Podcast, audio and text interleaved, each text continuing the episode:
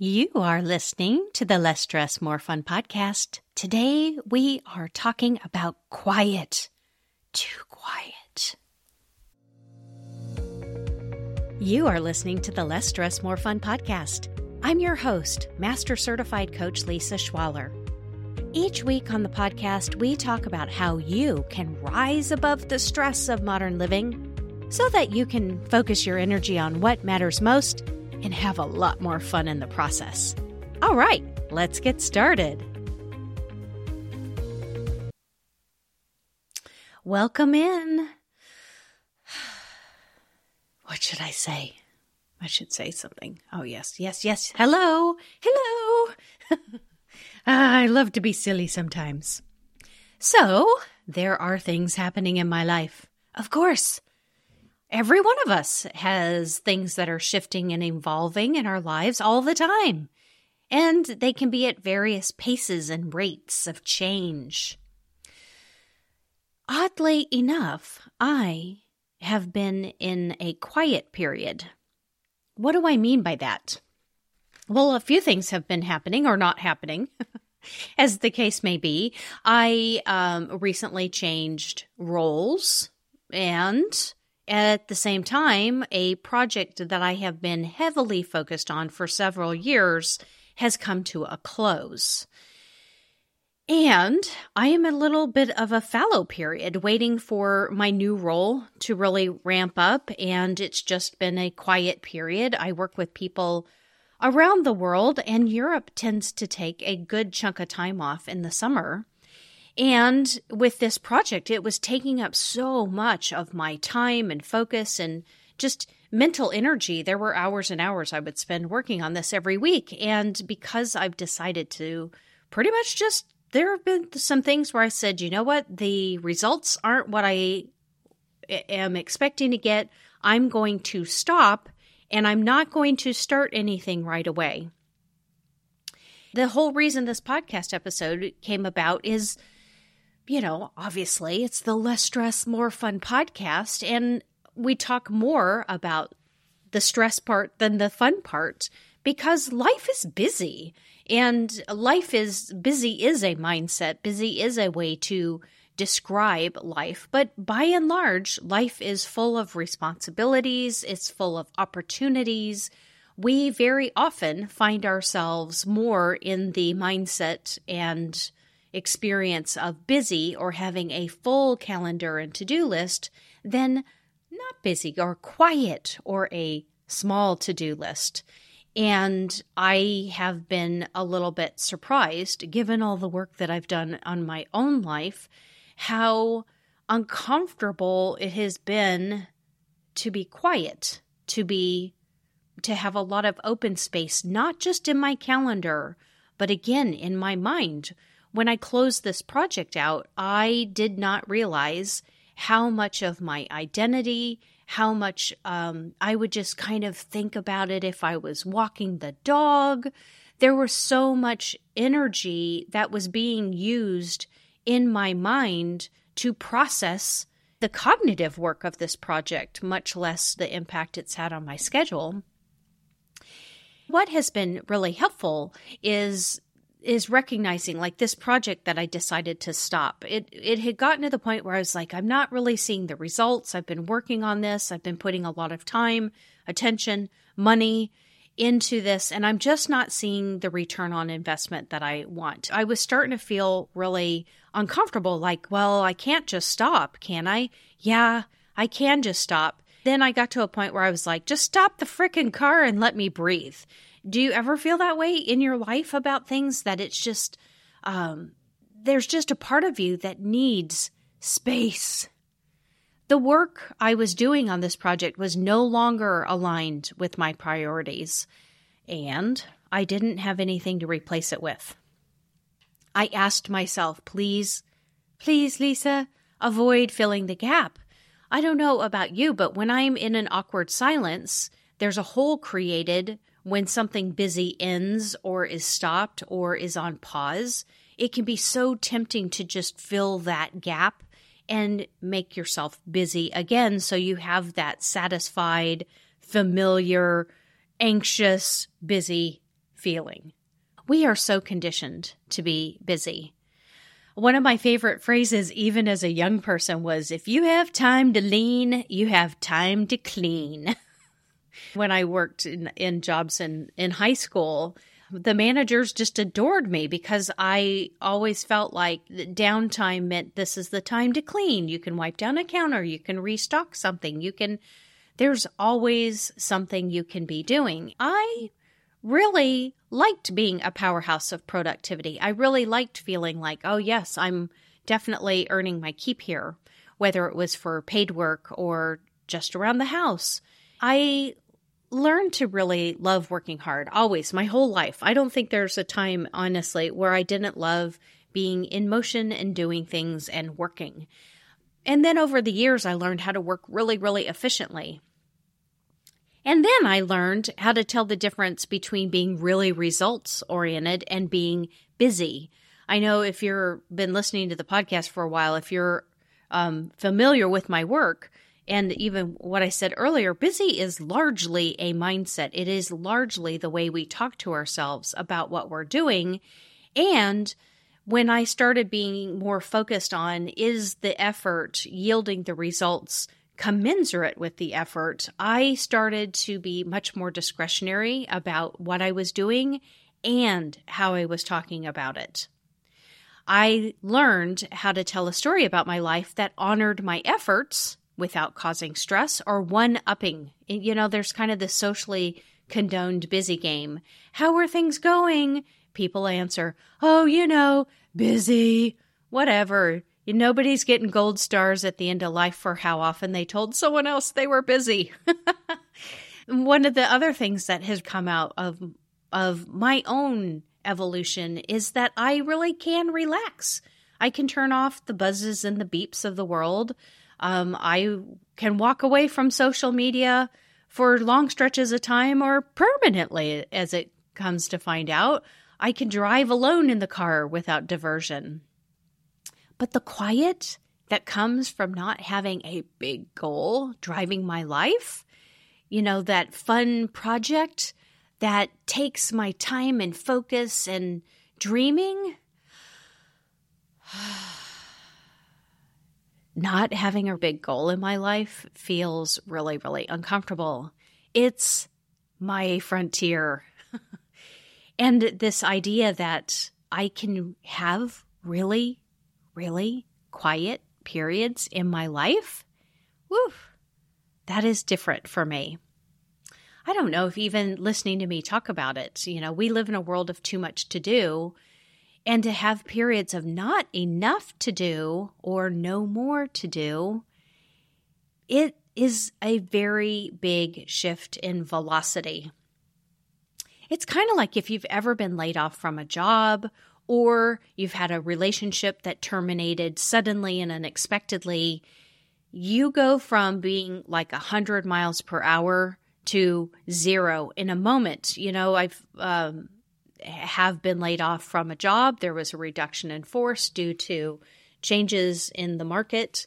And, it, you know, you go from meetings, meetings, meetings, calls, and like very, very active and like very, you feel very important. And then all of a sudden you wake up and there's none of that to go to. And it's really uncomfortable to go from busy, busy, busy or full, full, full or going, going, you know, productive, get making results to nothing. And I started to notice as I was thinking about how uncomfortable I have been with the quiet that has been created by some of my choices. I started to notice all the micro ways I avoid silence. Not microwave as in a way to cook food, but itty bitty ways that I would choose to avoid silence maybe on a team call when everyone's joining.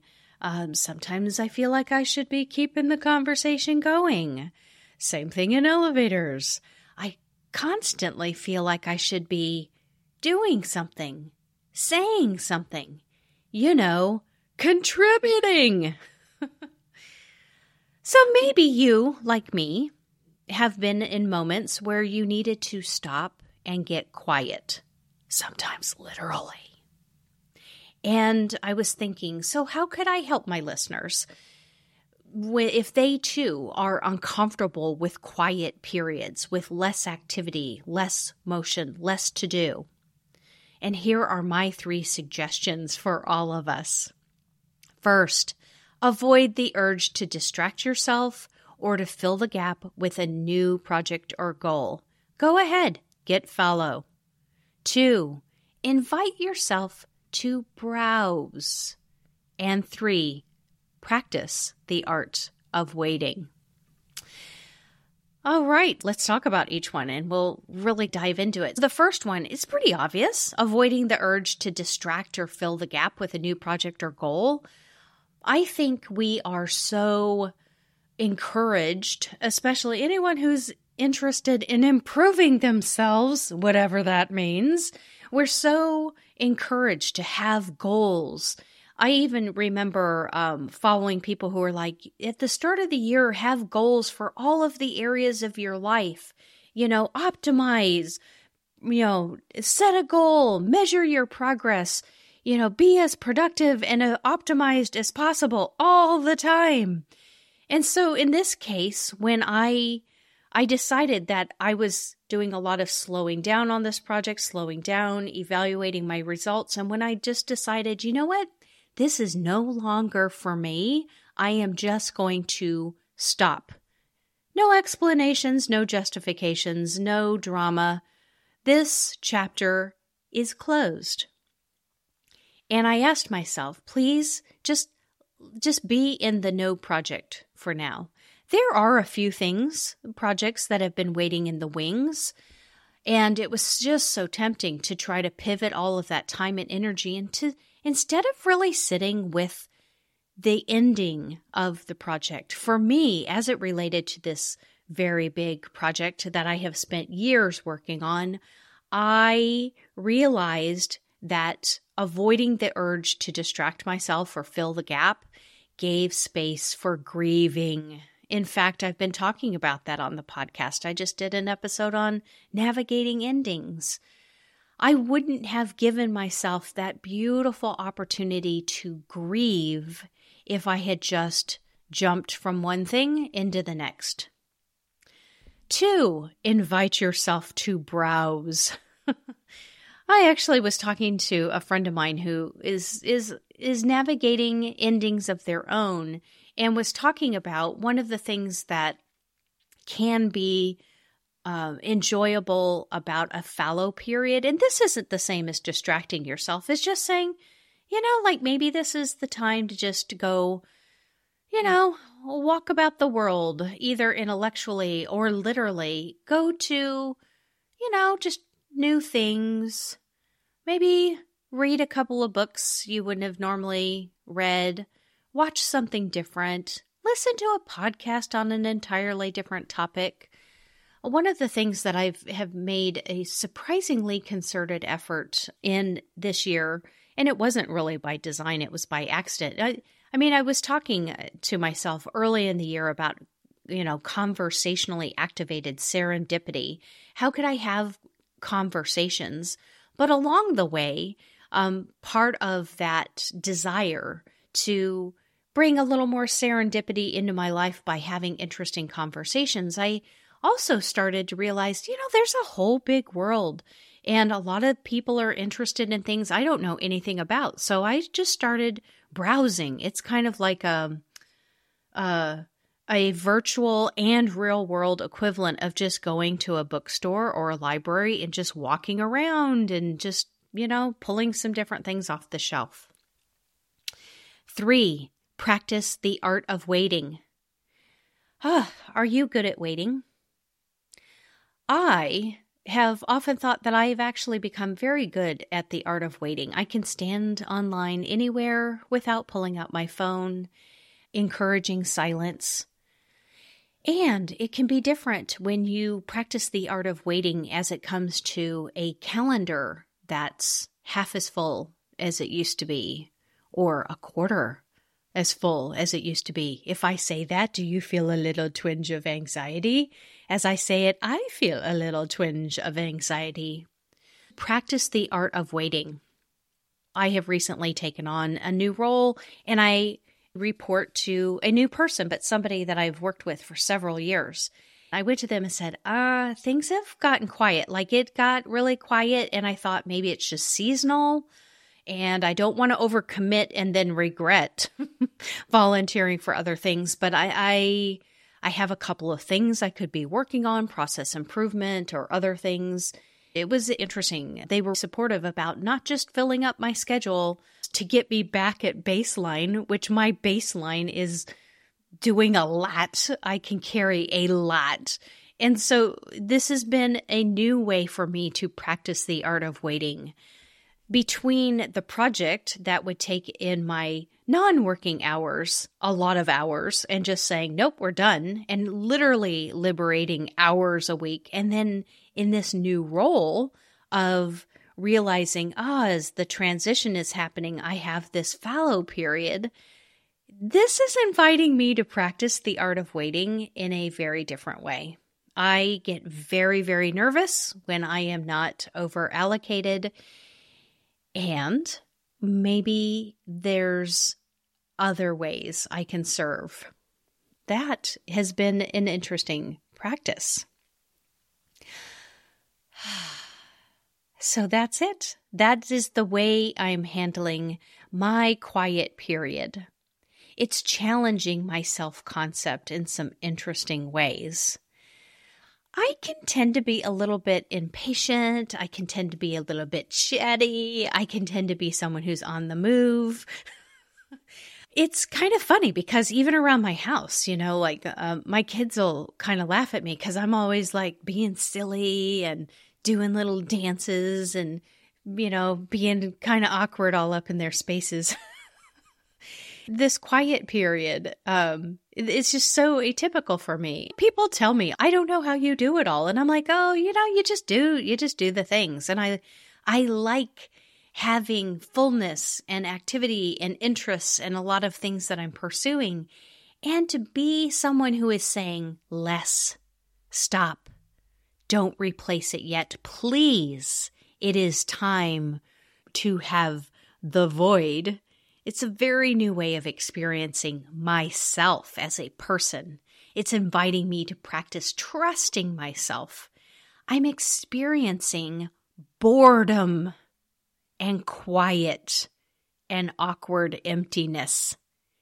And it's exactly the right thing for me to be right now. It is time for me to be more than do. And that's my invitation for you this week. Consider your relationship with quiet in different areas of your life. I noticed that my quiet tolerance, the lack of projectized investment of time and energy is different in different areas of my life. Huh, how interesting. What can you learn about your relationship to mental quiet, social quiet, schedule quiet, work quiet, or other types of quiet. Like, what would it be like? I always like to play the game, you know, if you had 48 hours a day, what would be different? Let's play another game this week.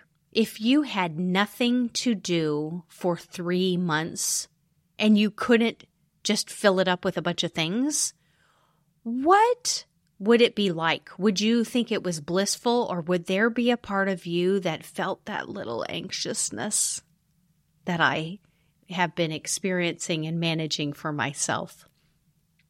Get to know yourself this week.